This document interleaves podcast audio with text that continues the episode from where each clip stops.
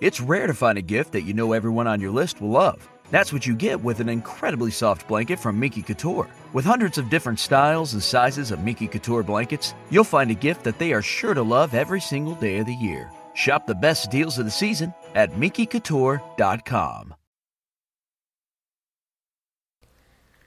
Hello, querida Kouhai, bienvenida a un nuevo episodio de Fujoshi Senpai, tu podcast de manga, de yaoi y de mucho salseo, porque aquí hablamos de un montón de series y un montón de historias y nos ponemos a reflexionar y a llorar juntas. Tal vez no a llorar, pues, pero tú sabes, tú sabes. Bien.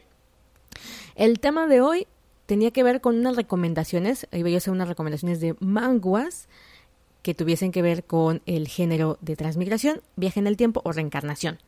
Entonces, originalmente iba a ser una lista, un top 5 de estas recomendaciones, como he estado haciendo últimamente en las listas, pero la verdad es que cuando empecé a abordar el tema me dieron más ganas de platicar sobre lo que son estos tres subgéneros antes de abordar ya como tal unas recomendaciones. Sí te voy a recomendar algunas historias, pero por encimita. De verdad lo que quiero hacer es platicar de este boom que está teniendo esta eh, este subgénero en el mundo del manga.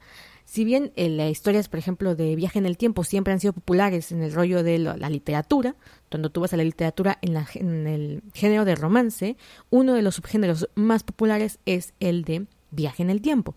Sin embargo, desde hace unos dos o tres años en el mundo del manga y del manga, el boom que ha tenido este tipo de historias ha sido arrasador, pero de verdad arrasador. Y quiero que empecemos a platicar por qué es que está teniendo tanto éxito, porque es que estamos viendo casi la misma historia repetida una y otra y otra vez, lo cual va a ser bastante divertido de charlar. Y también te lo cuento porque cuando yo dije, bueno, tengo ganas de hacer una novela, que te lo he venido contando creo que desde que abrí este podcast, eh, yo dije, bueno, ¿qué tal si hacemos de transmigración? Porque estaba tan de moda y estaba haciendo como un boom impresionante y de repente dije, Gaby, cálmate porque de la moda lo que te acomoda. No, no porque hay algo popular significa que sea buen producto, significa que nos vaya a gustar, significa que de verdad, de verdad, de verdad es lo que queremos escribir o hacer o ver, ¿no? Sabes, uno ve en tu manga online, que es donde yo leo mangas, y ves el, el feed o la página principal llena de mangas de transmigración, llena de mangas de reencarnación, y pues dices, pues voy a leer uno de estos, y de repente te enganchas leyendo un montón, y al final cuando pasen los años, porque esto es así, se te van a diluir las historias, se te van a olvidar porque dices, ah, ya ni me acuerdo de qué iba, o leí tantas que ya no recuerdo qué pasaba en este y qué pasaba en la otra. Vamos a hablar de eso hoy. Y antes de meternos al tema y poner la cortinilla, también quería compartirte que en Instagram un tema que surgió a partir de una foto que publiqué era el tema de la, del closet de las fujoshis, de cómo hacemos dobles cuentas, cómo ponemos nombres ficticios o nicknames a nuestras cuentas de Facebook o de Instagram o incluso en foros de Z que yo era lo que ocupaba eh, y ponemos fotografías de personajes antes de poner las nuestras, como que tenemos una doble vida muy curioso cuando somos fujoshis o fundanshis. A ver, el problema con esto que yo veo es que de repente creemos que el hecho de decir que somos fujoshis va a comprometer nuestra identidad sexual o nuestra preferencia sexual, más que identidad, la preferencia sexual, y que nos va a generar momentos incómodos, percepciones incómodas de otras personas, y que nos vamos a sentir juiciadas o enjuiciadas o condenadas de alguna forma. Y entonces eh, recuerdo que cuando yo salí, entre comillas, del closet, porque no tenía nada que ver con mi preferencia sexual, sino con un gusto, Recuerdo que sí me costó trabajo, fue curiosamente eh, difícil, particularmente complicado. No me costaba trabajo decir que me gustaba el anime y el manga, pero decir que era Fujoshi ya la veía yo un poco más complicada. Sin embargo, aquí estoy. Así que lo he superado bastante bien, honestamente. Y salió el tema en Instagram y me decían, Gaby, deberías de platicar esto porque todavía vimos muchas fujoshis que seguimos en el closet, que seguimos escondidas tras cuentas falsas, tras perfiles eh, duplicados y que no nos permitimos compartir ninguno de, estas, mm, de estos eh, gustos a la gente que nos rodea. ¿no? Entonces, te quiero proponer algo, te quiero proponer algo. Ve a mi Instagram, arroba Gaby Senpai, Gaby con V G-A-V-I, espacio Senpai. Agrégame, en mi foto ahí está, la portada es la misma que la del podcast. Dale, dale follow y voy a publicar una, una, foto específica para que platiquemos del tema. Así, sin, sin pudor, sin temor, sin nada. Si quieres mandarme un mensaje personal porque no quieres ponerlo en un comentario, adelante. Lo que quiero es que platiquemos del tema para que la próxima emisión del podcast, que es dentro de 15 días, yo aborde esta eh, temática. Es decir, yo te hable desde mi experiencia y también tenga como anécdotas tuyas, anécdotas de, de, ti que me escuchas, como para ir hablando de estas experiencias compartidas que tenemos como Fujoshis y que a veces nos hacen como limitarnos a ciertas, eh, ciertas cosas, a decir, a ser nosotras mismas, a, a mostrar este verdadero yo, entre comillas, a, a no vivir con, con la mentira por delante, sino con la verdad.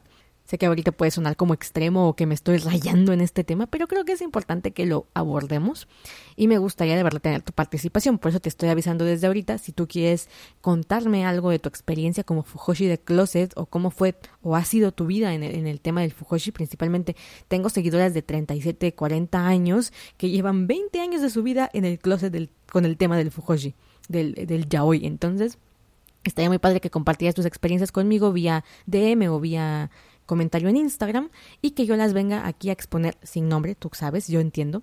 Las venga yo a exponer aquí y platiquemos y conversemos sobre esto que nos une de alguna manera trágica al tema de ser Fujoshio de leer ya hoy. Bueno, pues ahora sí, vamos con el tema del día de hoy.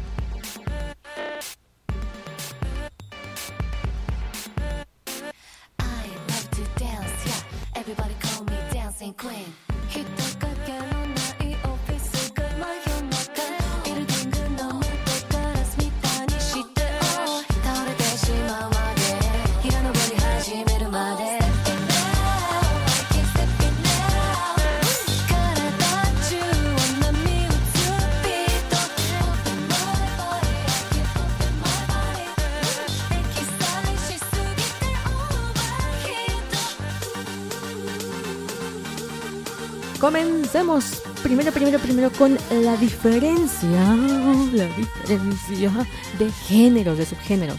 Cuando tú escribes algo romántico, estás colocándote en el género romántico.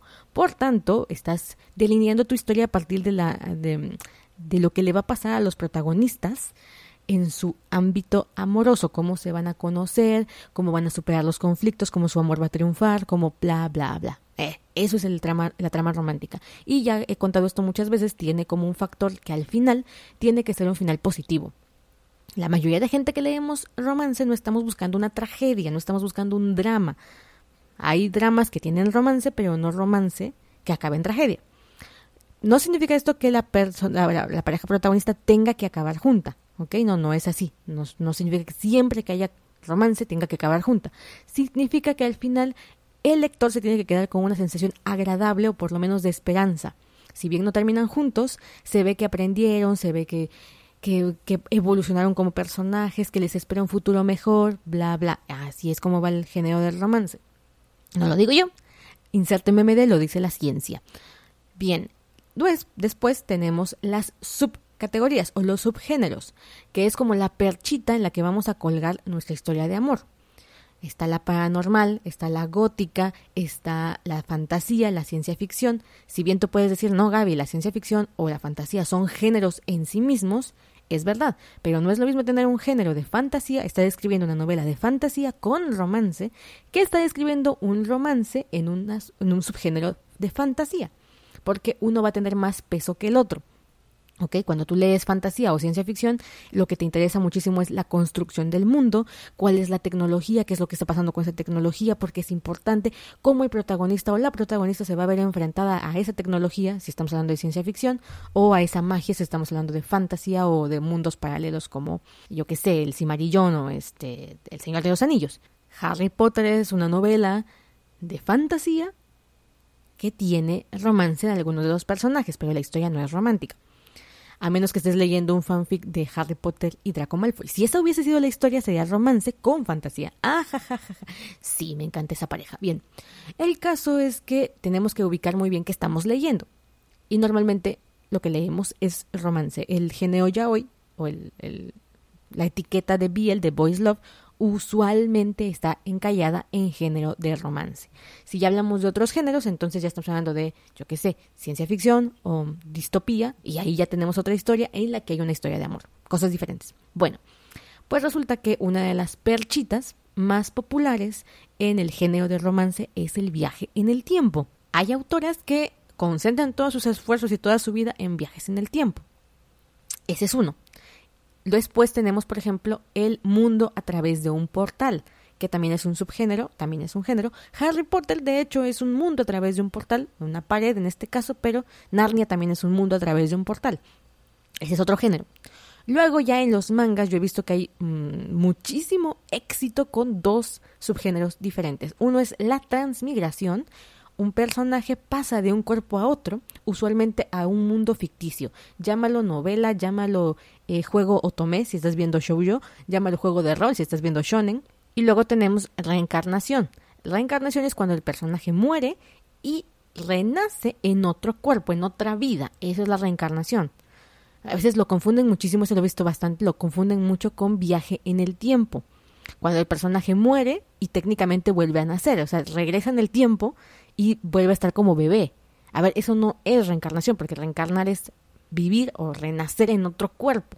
¿okay? Si tú vuelves a tu mismo cuerpo 20 años en el pasado, realmente estás haciendo un time travel, un viaje en el tiempo. Entonces no hay que confundir, porque últimamente estoy viendo, eh, por lo menos en los mangas, y en los manguas, que es donde está más el boom, que dicen es una novela de transmigración y realmente lo que hizo el personaje fue regresar en el tiempo. O es una novela de reencarnación y lo que realmente hizo el personaje fue pasar a otro cuerpo dentro de una novela. Son cosas diferentes. Bien, dejando eso en claro, vamos a contar un poquito por qué es que están teniendo un boom impresionante dos géneros en particular. Viaje a través de un portal y transmigración.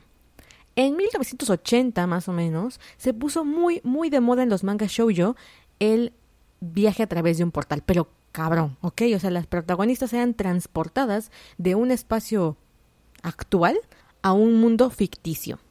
La que ahorita más me viene a la cabeza es Fusion Yugi, Fusion Yugi fue un manga que tuvo un boom tremendo, donde Miyaka es transportada a través de un libro al mundo del libro. Aquí podríamos creer que es transmigración, pero cuando tú transmigras, en las novelas por lo menos, tu mente es la que va a acabar en el cuerpo de un personaje de la novela, ¿ok?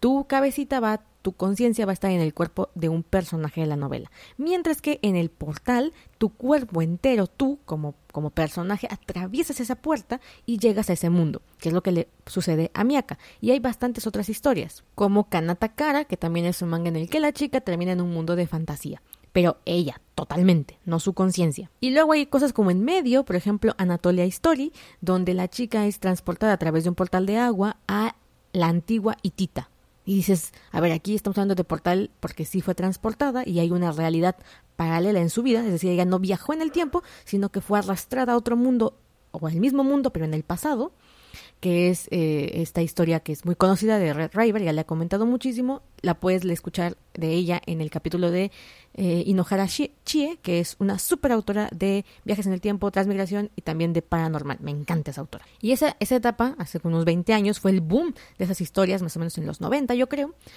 30 años, Jesucristo. Bueno, fue el boom de esas historias en ese momento y ahora tenemos otro boom, está, está siendo muy fuerte, que es la transmigración y es cuando un personaje está viviendo en su realidad y de repente acaba dentro de una novela, ya te dije, ¿no? dentro de otro lugar y está siendo el personaje de esa realidad. Yo, Gabriela, termino en el cuerpo del personaje X, fulanito de tal. Yo ya tengo que vivir desde ahí la historia. ¿Cuál fue la primera, primera, primera novela que leí de esto? Fue mucho antes de empezar a ver el boom en los mangas, de hecho fue muy curioso porque empecé con Sistema de autosalvación del villano Escoria. Esa fue la primera novela que leí de esto y que es transmigración totalmente. El protagonista termina en el cuerpo de uno de los malos, de uno de los villanos de la historia que estaba leyendo de Cemental. La novela de Cemental son estas historias de harem, donde hay un chico súper fuerte que va a tener a todas las morritas locas por él, ¿no? Él es un hombre que está leyendo esa novela en internet cuando muere y por decir algunas palabras mágicas, vamos a llamarlo de alguna manera, el sistema se activa y termina formando parte de la novela. El problema es que no es el protagonista, sino el villano que va a morir eh, siendo cortado en cachitos. Le van a quitar los brazos, las piernas y lo van a colgar. Entonces él sabe cuál es su final y tiene que evitar este final. Por cierto, esta historia pertenece a la misma autora de Modao Sushi o The Grandmaster of Demoniac Cultivation, hasta donde se fue su primera novela. La verdad es que no me fascina la novela, no, no soy tan fan, de verdad. De hecho, por mí pasó sin pena ni gloria, pero me llamó mucho la atención cómo el personaje tenía que evitar su muerte y de repente entro a tu manga online y empiezo a leer un montón de historias que tienen el mismo, el mismo plot, nada más que en shoujo. La mujer muere en su vida real, usualmente son coreanas o chinas, mueren, terminan en la última novela que estaban leyendo o en el último juego Otome. Recordemos que en Japón el juego Otome son los juegos de citas en los que tú vas eh, conquistando chicos en el, eh, a través de tus decisiones en la historia. Aquí en México, bueno, en, este, en Latinoamérica teníamos mucho en su tiempo el que se llama Corazón de Melón, que yo no sé si fue este de esa generación, pero Corazón de Melón se robó el corazón de muchas. Hasta la fecha creo que sigue en emisión. Yo lo dejé de jugar porque jugaba demasiado y me gastaba una pasta que, que bueno, no era sano, no era sano, porque yo quería Castiel. Ay, Castiel. Bueno, el chiste es que estas chicas mueren y terminan dentro del juego como las villanas de la historia, en la mayoría de ocasiones. Entonces, usualmente tienen que evitar las banderas de destrucción para no morir, porque o sean exiliadas o serán asesinadas por los príncipes, ya que siempre estuvieron maltratando a la protagonista femenina, lo cual me suena tan pero tan pero tan descabellado, porque de repente dices, a ver, ¿qué onda? O sea, si tú haces bullying a otra chica, normalmente no es, no es motivo para acabar en la hoguera o en la, en la guillotina.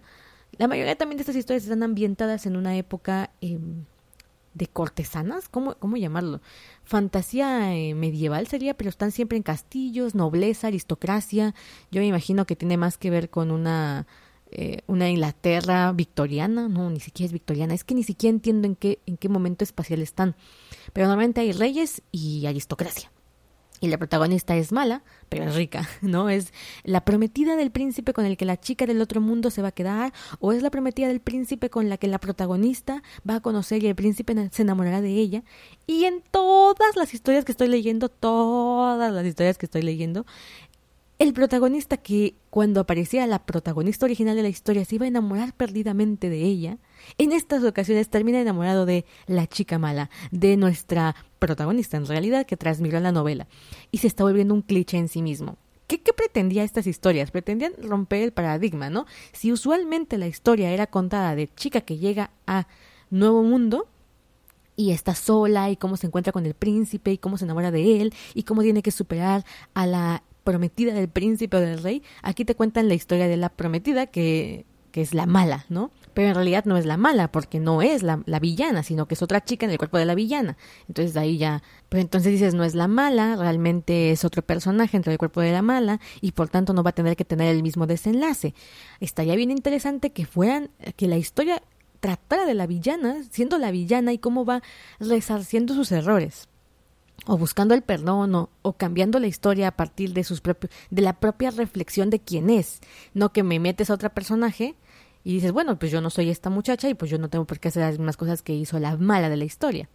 El caso es que tuvieron mucho éxito, porque, a ver, yo tengo una teoría y cuéntame si me falla, pero es que cuando tú tienes el final de la historia bien sabido, te genera preocupación, te genera interés. O sea, el, plot de la historia está desde un inicio bien puesto.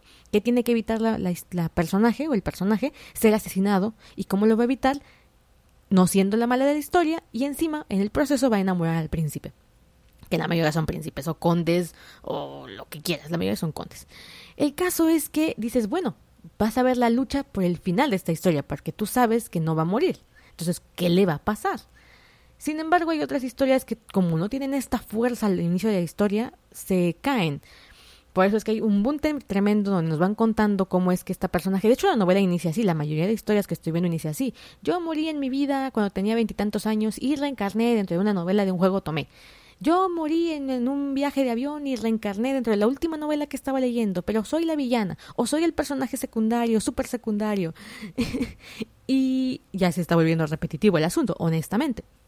Pero bueno, hoy te vengo a recomendar algunas de estas historias, porque si bien al inicio me gustan mucho, no, la mayoría de las que, las que voy a recomendarte no están finalizadas, y esto también es un problemita para mí, porque no están finalizadas, por tanto a mí me quedan muchos huecos argumentales todavía. ¿Por qué reencarnaban en ese mundo? ¿Qué es lo que les pasó para acabar dentro de la novela? Nada más, eh, un día se murieron y la magia hizo los efectos y es como, ni te preocupes, o sea, acabó dentro de la historia, pero no tiene ningún motivo, razón o circunstancia de por qué acabó en la historia nada más porque sí.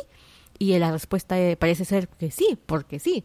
Como que, hay algunas que sí se han esforzado un poquito en darle sentido y coherencia, ya sea al viaje en el tiempo, o ya sea a la eh, transmigración de por qué acabaste en una novela si te moriste en la realidad. Pero no todas, la verdad es que no todas. Y es que, como te digo, tienen el plot o el conflicto tan presente desde el primer capítulo que tú dices, oh Dios mío, ¿cómo lo va a conseguir? Que te llama la atención y te pones a leer la historia, pero conforme van avanzando los capítulos se te va diluyendo eh, la emoción. Entonces tienes un montón de manguas que están siendo subtitulados, que están siendo eh, traducidos, que tienen la misma historia, el mismo plot, pero ya conforme las vas leyendo las vas dejando. O sea, yo tengo un montón de historias ahí en stand-by que al inicio me llamaban mucho la atención, pero que al final fui relegando porque era como leer la misma historia y no encontraba nada nuevo, nada atrayente, franca, francamente. A mí me gustan muchísimo las historias de time travel, pero me, me gustan muchísimo. Mi novio y mi primo, que son fans de géneros de fantasía principalmente, que o sea, les gusta todo este rollo de los géneros y no les gusta el romance, siempre me critican demasiado el tema del time travel, porque me dicen, cuando tú te metes con viajes en el tiempo, es súper difícil, pero súper difícil que puedas llenar todos los huecos argumentales, porque tienes muchos espacios vacíos, ¿no?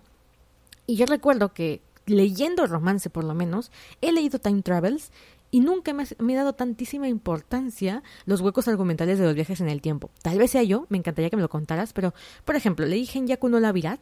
Genyaku no Labirat es un manga romántico que de verdad lo mega adoro. Yo creo que está la parejita de ese manga entre mis parejas preferidas del mundo mundial. Yo tengo mi listita ahí de, de parejas tanto ya hoy como no ya hoy que son, pero así, mi top, así de yo decía, Dios, ¿por qué diablos no fui este personaje? ¿Por qué no me tocó vivir esta historia de amor? O sea, yo sería feliz ahí, por el amor de Dios, tráiganme. Y el personaje de esta historia de Genyaku no Labirat, eh, su casa, es que te voy a hacer un spoilerazo si te cuento esto, pero imagínate que desde el inicio de la historia la personaje tiene una llave que cuando abre una puerta y se lanza de la, desde el vacío de la puerta, regresa en el tiempo dos años atrás. ¿No? Y entonces tiene la oportunidad de resarcir sus errores y de conquistar al chico del que está enamorada, porque el chico del que está enamorada, que es su mejor amigo, es el novio de su hermana, ¿ok? Ella lo conoció primero, pero el chico se enamoró de la hermana mayor en vez de ella. Entonces, ahora que regresa en el tiempo, tiene la oportunidad de lograr la relación que no había logrado en su primera, en su primera línea temporal, se supone.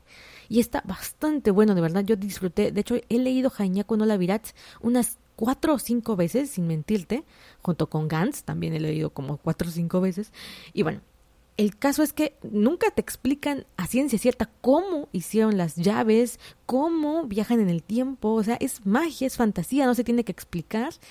Y, y, nunca me causó conflictos. Yo, yo lo que realmente quería saber es se quedan o no se quedan juntos, eh, van, a, van a ser felices o no van a ser felices. Eso es lo que me importaba, no el viaje en el tiempo. O sea, ese era el pretexto para contar la historia y fue maravilloso y fue muy bonito, pero no me interesaba realmente por qué podías viajar en el tiempo, cómo hicieron. Eh, o sea, entonces de repente yo le decía a, mis pareja, a mi pareja y a mi, a mi primo, pues es que tal vez ustedes se fijan mucho en eso porque es como lo que les interesa de la trama, pero quien está leyendo romance, y tal vez cúlpeme de, de conformista, de que no, no, no estoy exigiendo a la autora que me explique todo lo que pasó, pero es que a mí lo que realmente, por lo que llegué a la historia fue por la historia de amor, no por qué onda con el viaje en el tiempo.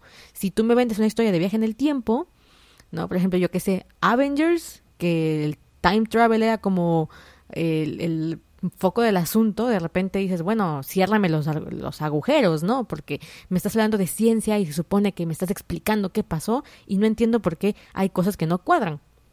Sin embargo, en la fantasía y en el romance, pues como que no lo veo tan necesario, pero tal vez soy yo conformista y tal vez tú tengas una opinión diferente. Cuéntamela en mi Instagram o en mi página de Facebook, me encantaría platicarlo porque tengo el interés de escribir una historia de, time travel y me preocupa muchísimo que tal vez yo sea como muy fluffy, como muy ah, o sea, tal vez, no, tal vez me estoy despreocupando demasiado de la coherencia que puede tener el time travel. Pero bueno, si has leído Genyaku no Lavirat, de veras, de veras, de veras, cuéntamelo, cuéntamelo si te gusta, si también te ha emocionado, si también es de tus parejas favoritas en el mundo. Y si no lo has leído, o sea, ve corriendo a leerlo, porque yo creo que de, este, de esta historia sí vamos a traer un capítulo especial totalmente dedicado, como ya le trajimos a Kuroshitsushi, Model Sushi y este Blood Bank o Killing Stalking. Mira que yo creo que sí va a pasar. Ok, ahora sí vamos con las recomendaciones o qué es lo que yo te quiero contar de estas historias de transmigración. La primera, que es eh, creo que mi favorita hasta este momento, curiosamente, es Princesa Encantadora. No es un romance a la, tela, o sea, no es un romance. Princesa Encantadora trata de una chica que muere en su mundo real y transmigra a una novela en la que ella es la hija desdichada de la historia. La protagonista es la hija abandonada de un rey que no la conoce, no tiene eh, noción de que la perdió. Esta chica regresa y entonces la historia original trata de cómo eh, esta chica va a conseguir el amor y el cariño de sus padres, de su padre, que es viudo, por cierto, y cómo la hermana de la protagonista va, incluso creo que termina siendo ejecutada ¿ok? Aunque no es mala, aquí no es la villana, termina siendo ejecutada. ¿Y qué es lo que sucede después? Pues que ella reencarna en la hermana. Entonces lo que tiene que evitar como protagonista es que la asesinen cuando cumpla 17 años. Su plan es escapar o ganarse el cariño del papá lo cual parece ser más imposible que escapar cuando tienes cuatro años. Sí, la, la, personaje, a la personaje la vamos a conocer desde que es una bebé. Entonces, evidentemente te vas a encariñar con ella. Es imposible que no la quieras. Es de verdad es encantadora el personaje. Y va a haber una pequeñita historia de amor por ahí, pero la verdad es que no, no influye tanto como la relación entre padre e hija. Muy bonita historia. Yo casi no soy de leer historias este, paternales o fraternales. Soy más del romance puro y duro, pero de verdad que esta historia está preciosa.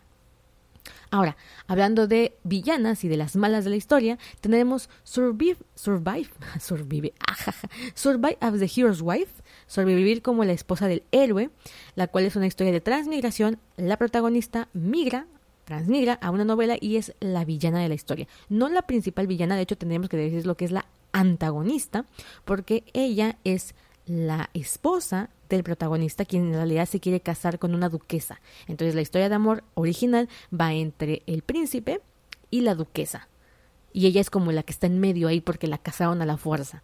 ¿no? Es un matrimonio concertado y ella es como el obstáculo. La verdadera villana es la madre del, del, príncipe, la, la madrastra del príncipe, porque ella quiere poner a su hijo y entonces tiene que eliminarlo del camino. Lo que me gusta de esto es que Canaria, que es nuestra protagonista, me, me, me parece una de las chicas más mm, racionales de las historias. Es decir, cuando yo he estado leyendo historias de transmigración, la mayoría están medias perdidas, son muy inmaduras, no saben qué están haciendo en la historia realmente. Y Canaria va avanzando porque ella se casa cuando, cuando tiene 12 años, se casa con el príncipe. Entonces realmente sí te permiten mostrarte la historia de amor. A ver, yo ya lo he contado mil veces, pero es que a mí me encanta cuando dos personajes se conocen y su relación romántica va avanzando con el contacto y los años y el conocerse mutuamente, ¿no? De repente, por ejemplo, tengo otra historia que me gusta muchísimo que te, se llama La razón por la que Raelina acabó en la mansión del príncipe. Y lo que sucede es que el príncipe se enamora de ella en técnicamente muy poco tiempo y ella se enamora del, del, príncipe, del conde, perdón, en muy poco tiempo. Y es como, me gusta la historia, pero realmente le veo poca profundidad a la historia de amor. En cambio, en Survive as the Hero's Wife, Canalla vive con él desde que tiene 12 hasta que tiene 19. Lo ve, a la, lo ve ir a la guerra, eh, lo cuida, lo protege, como es mayor, porque ella transmitió la novela cuando tenía 12, pero en realidad en la vida real tenía veintitantos, pues lo ve como un hermano pequeño y lo va cuidando. Y evidentemente el protagonista se va a enamorar de ella. O sea, es que dices, ok, ya hasta yo lo entiendo, hasta yo lo entiendo. Pero cuando no lo tratan tan bien, cuando no se conocen realmente, cuando eh, cuando como que todo va surgiendo de la nada, no me, no me acaba de cerrar el ciclo, eso es la verdad. Entonces, yo te recomiendo que leas Survive as the Hero's Wife, porque Canaria me parece un personaje mm, genial en el sentido de que la historia no gira en torno a ella, la historia gira en torno al príncipe, y sin embargo vas queriendo que ella sea feliz y que se dé cuenta de lo que está pasando. Maldita sea Canaria, date cuenta. Otra es Doctor Elise. Doctor Elise también es una novela que no sabría yo cómo catalogarla porque la protagonista, en, originalmente ella vivía una vida siendo la mala, ella es la hija de un ducado, si no me falla la memoria, está comprometida con el príncipe, ella está totalmente enamorada del príncipe, pero nunca se gana su afecto. Abusa de su poder, es súper este, caprichosa, malvada, inquisidora, o sea, sí es mala la chica. Hizo cosas que afectaron a su familia, su familia terminó muriendo literalmente por ella y ella acabó siendo colgada o, o guillotinada, no recuerdo cuál fue lo que le pasó. Y ella se siente tan culpable que cuando reencarna, aquí sí reencarna en una nueva vida, reencarna como coreana y se dedica a ser doctora, ¿ok? Porque dice que tiene que reparar los errores que cometió. Entonces, Ellie se vuelve súper médica, o sea, pero una súper médica, no se preocupa por otra cosa que no sea la medicina. Y en una conferencia a la que va viajando en, en avión, el avión se estrella y ella muere. Y entonces, en vez de reencarnar, regresa a su primera vida. Entonces no estoy segura qué pasó aquí porque aquí no solamente hay un cambio de, de, de, cuerpo, porque ella regresa a su primera vida, sino que es un mundo paralelo, ¿ok? No están viviendo en Corea sino, ni en el pasado, sino que está viviendo en otro mundo, en otro, eh, ¿cómo se llama esto? En otro eh, país, en otro, o sea, totalmente un mundo diferente. Entonces, ahora que regresó a su primera vida, tiene la intención de cambiar el futuro que ella misma creó. O sea, ella se enamora del, del príncipe Linden, se casa con él, nunca tiene su cariño y encima toda su familia, por sus propios errores, acaban muriendo. Entonces, ella quiere erradicar todo eso de raíz. Entonces, ves la batalla de ella y me parece que está interesante. No es de mis historias de amor favoritas hasta este momento, pero el personaje me va gustando mucho porque se ve que se está esforzando por resarcir los errores de su pasado. Gran diferencia con otra historia que también está muy de moda ahorita que se llama Princesa Abandonada. A ver, Doctor Ellis te cuenta cómo ella, eh, Elise, es muy consciente de que ella tuvo la culpa de todo lo que le pasó. O sea, que ella cayó en el camino del mal, ella hizo cosas que estaban completamente equivocadas y no puede ni siquiera culpar a el príncipe Linden por lo que le sucedió. ¿Ok? Entonces ella acepta su error y va viviendo con esa carga. En cambio, en Princesa Abandonada tenemos a una protagonista que es eh, la chica con la que se iba a cansar el príncipe, la destinada a ser esposa del, del emperador o el príncipe, como sea, y resulta que de la noche a la mañana aparece una nueva mujer en el lago. Eh, hablaríamos de que la historia trataría sobre esta chica que atraviesa un portal y llega a otro mundo. Y el príncipe se enamora de ella. Entonces eh, la princesa abandonada queda literalmente abandonada y sufre muchísimo durante el primera, la primera parte de la historia. Tú la ves sufrir constantemente por el rechazo del príncipe, cuando el príncipe la viola, cuando ella queda embarazada, cuando ella termina abortando el bebé, cuando el, el príncipe mata al papá por una venganza porque cree que el, papá de ella le hizo daño a su esposa, que es la chica del otro mundo, y como eh, él la superhumilla y ella termina intentando asesinarlo de, la locura que empieza a padecer. Y luego la vez que le dan una segunda oportunidad, la regresan en el tiempo y le permiten vivir otra vez. Y ahora vamos a ver cómo el príncipe se enamora de ella. Y yo me quedé con cara de ¿what?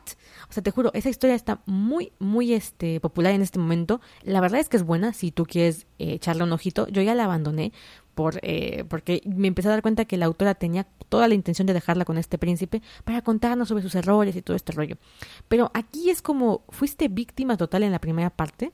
Tú no, en realidad la, personaje, la personaje, porque sigo diciendo la personaje, el personaje eh, que se llama tía, Aristía Lemonique.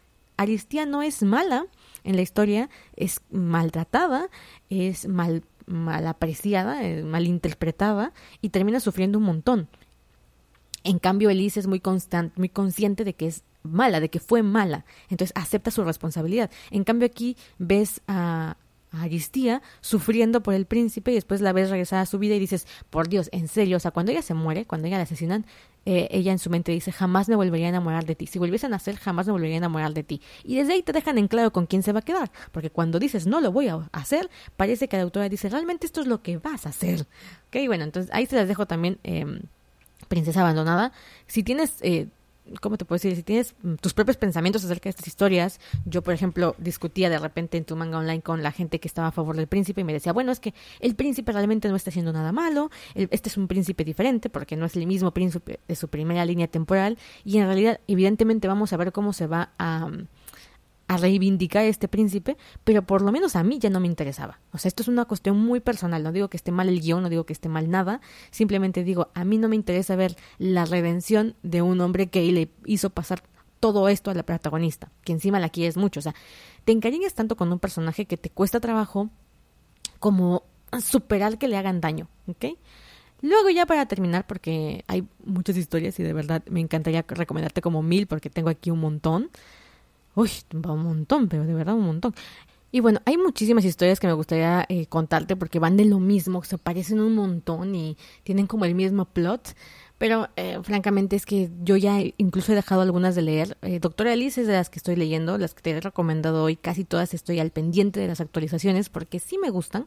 No creo que en unos cinco años me acuerde de ellas, te soy muy franca. O sea, por ejemplo, antier que estaba yo sacando ideas para la novela, estoy haciendo todo un proceso porque yo tenía una idea voy a contarte este paréntesis, yo tengo una idea, después la fui transformando, se me fue haciendo muy, muy, muy grande, pero muy grande, en plan de que entré a un curso y en el curso me dijeron, esto, esta novela da como para tres libros, y dije, Dios mío, no me siento preparada para escribir tres libros, cuando es mi primera novela.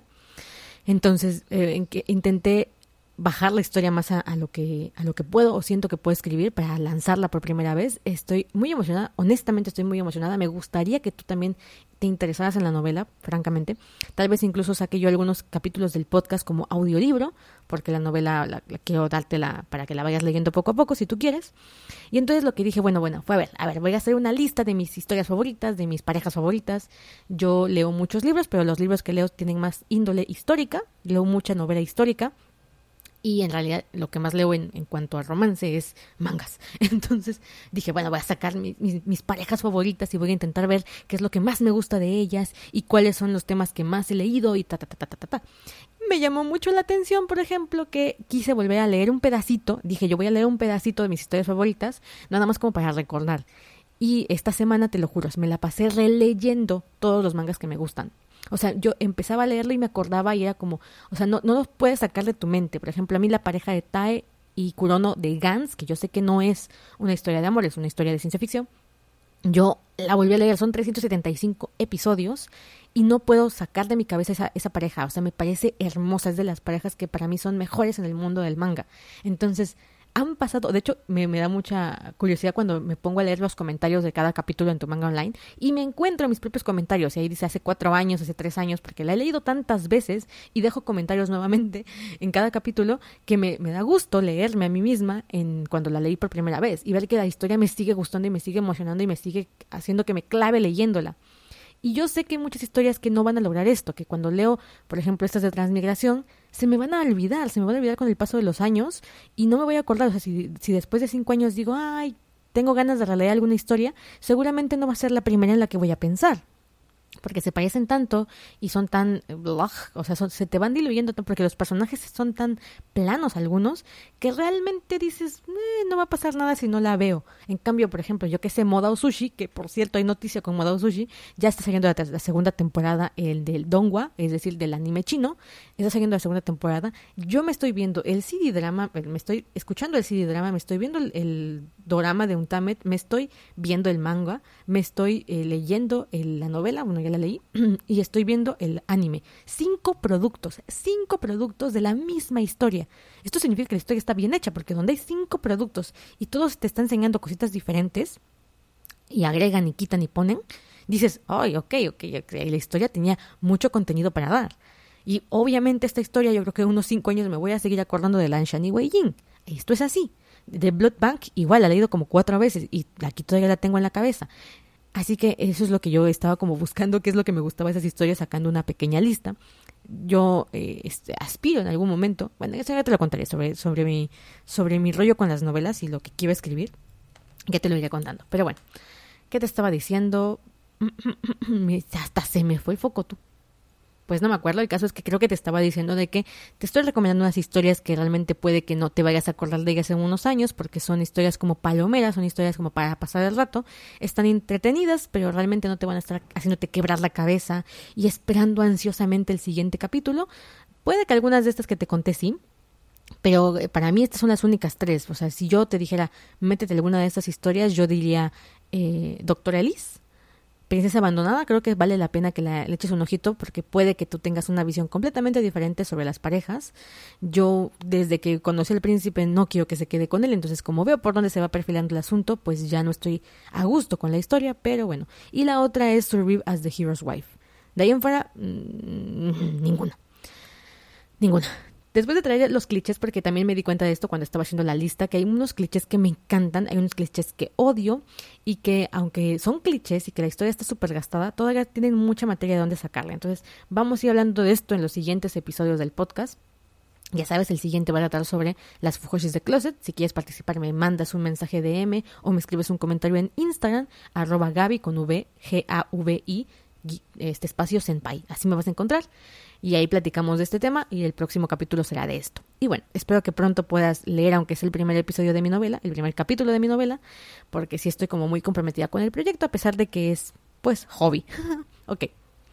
La última que te voy a recomendar como para que te sientes un rato y tú te, tomes esta historia como ah, estoy estoy viendo, estoy leyendo un manga como no tiene no tiene eh, no tiene conflicto. Esto es lo más curioso, no es un manga que tenga eh, un conflicto bien desarrollado, porque resulta que se llama No subestimes al personaje de apoyo. La protagonista se llama Late, es una chica que igual se murió y transmitió esta novela. Mm, creo que era eh, maestra o según yo era diseñadora de modas, una cosa así. El chiste es que transmigra para acá y acaba en un personaje súper secundario. O sea, de hecho ni siquiera es secundario, es un personaje de apoyo. Eh, está la mala de la historia y ella es de esas amigas de la mala de la historia. Ya sabes, está la, la, villana y tiene su séquito de malas junto, que son amigas que nada más se ríen y están ahí como de adorno. Entonces Late es uno de estos personajes. Late es un personaje de apoyo que usualmente solía salir detrás de la villana de la historia riéndose y ese era todo su, su papel en la historia. Entonces cuando ella llega se da cuenta que es, chiquita cuando ella llega a la historia, se da cuenta que pues realmente no tiene una historia. O sea, realmente la, autora pues la medio delineó en su, en su novela y acabó por ahí como X. O sea, pues es un personaje súper, súper incidental. O sea, no tiene ningún peso en la historia. Entonces la te va a ir contándote tu, su historia a pesar de que no tiene historia.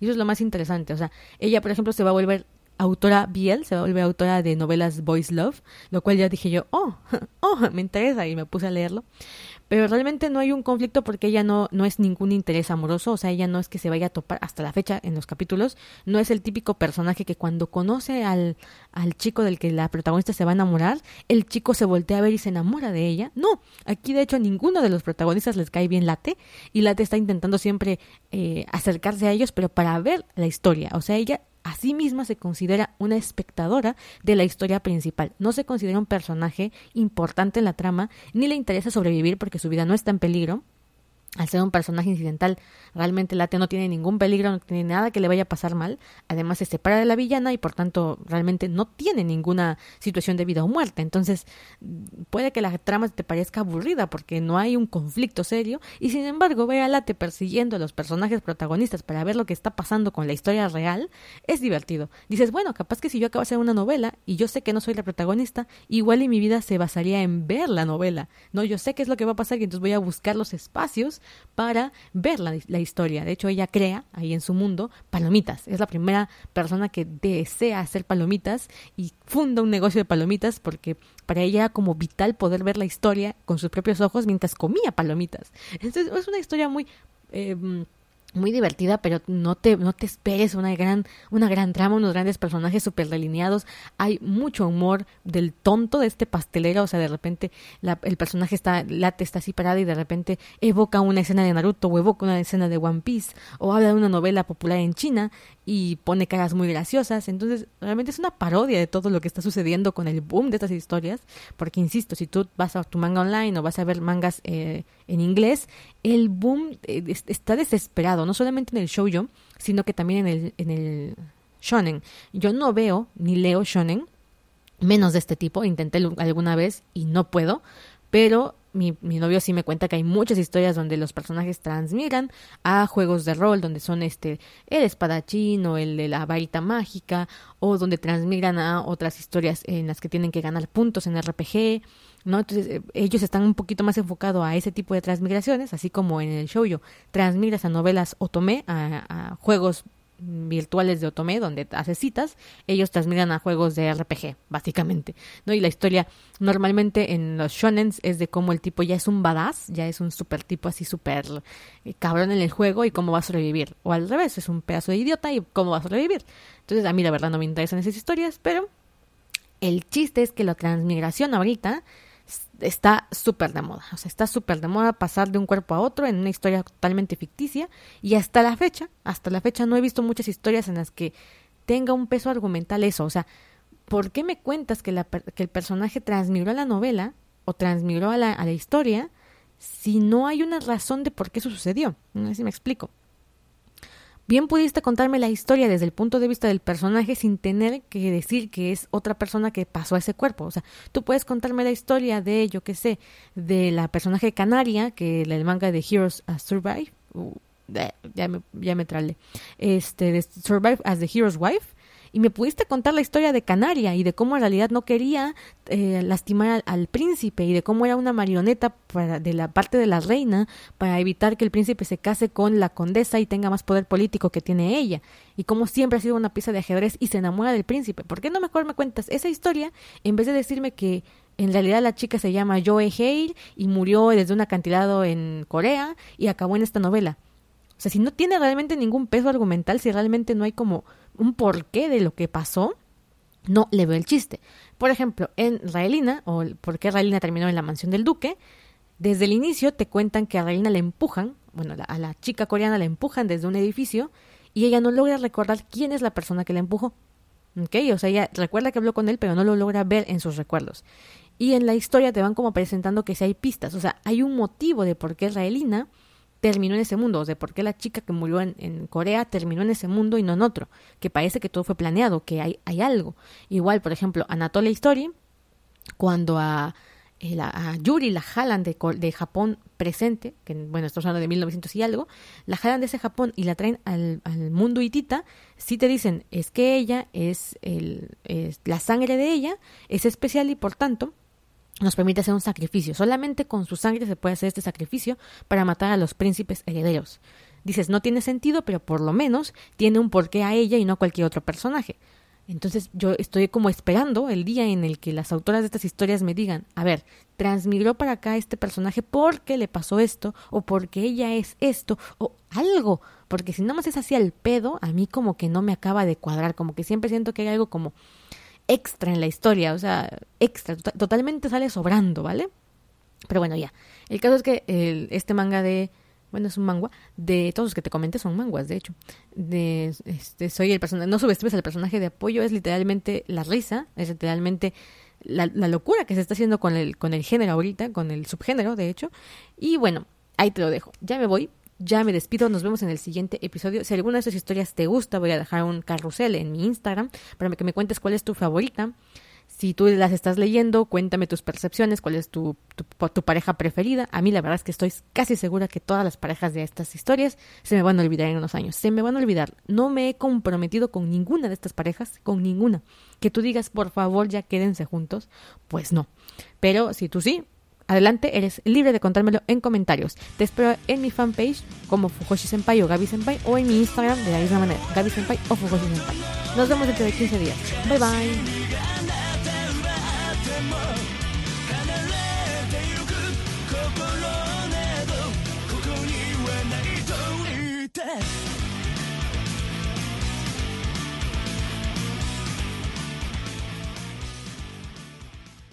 Best friends and Broadway superfans Jeff and Judy wait at the stage door every night to catch a glimpse of their idol Adina Menzel in the hilarious new comedy, Which Way to the Stage. But when a sexy stranger enters the scene and upends their friendship, Jeff and Judy have to go off book to rewrite their own finale. Called the best new comedy since theaters reopened by The Rap and zippy fun by the New York Times, grab your best friend and see Which Way to the Stage at Signature Theater now through January 22nd. Get tickets at sigtheater.org. Best friends and Broadway superfans Jeff and Judy wait at the stage door every night to catch a glimpse of their idol Adina Menzel in the hilarious new comedy, Which Way to the Stage. But when a sexy stranger enters the scene and upends their friendship, Jeff and Judy have to go off book to rewrite their own finale. Called the best new comedy since theaters reopened by The Rap and zippy fun by the New York Times, grab your best friend and see Which Way to the Stage at Signature Theater now through January 22nd. Get tickets at sigtheater.org.